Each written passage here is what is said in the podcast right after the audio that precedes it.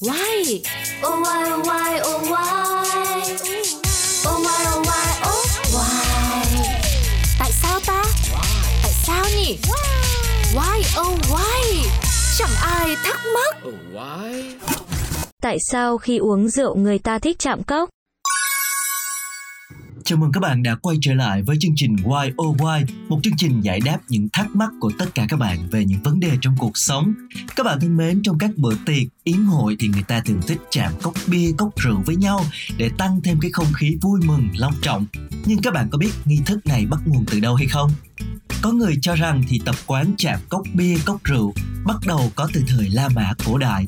Khi đó để coi trọng sức mạnh thì người ta thường tổ chức những cuộc đấu võ và trước khi bước vào những cuộc đấu này thì các đấu sĩ sẽ thường uống rượu để tỏ lòng tôn trọng và khích lệ tinh thần lẫn nhau nhưng để đề phòng những kẻ có lòng dạ bất chính có thể cho thuốc độc vào rượu của đối phương thì người ta mới nghĩ ra một cách trước khi vào đấu, hai đấu sĩ sẽ đều đổ một ít rượu trong cốc của mình vào cốc của đối phương để cho thấy rằng cốc rượu này hoàn toàn là an toàn, không có sự gian trá.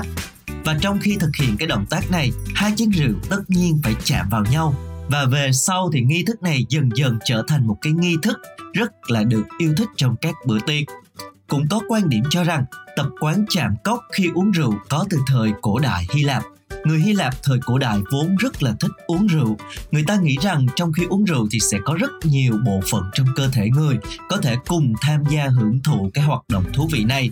Ví dụ như là mũi thì ngửi được mùi thơm của rượu nè, mắt thì được ngắm nhìn màu sắc của rượu lưỡi thì có thể thưởng thức cái vị ngon của rượu chỉ có đôi tai là không được thưởng thức một cái gì cả thế nên là người ta mới bổ sung cái sự thiếu sót này bằng cách trước khi uống rượu sẽ cho hai cái cốc chạm vào nhau.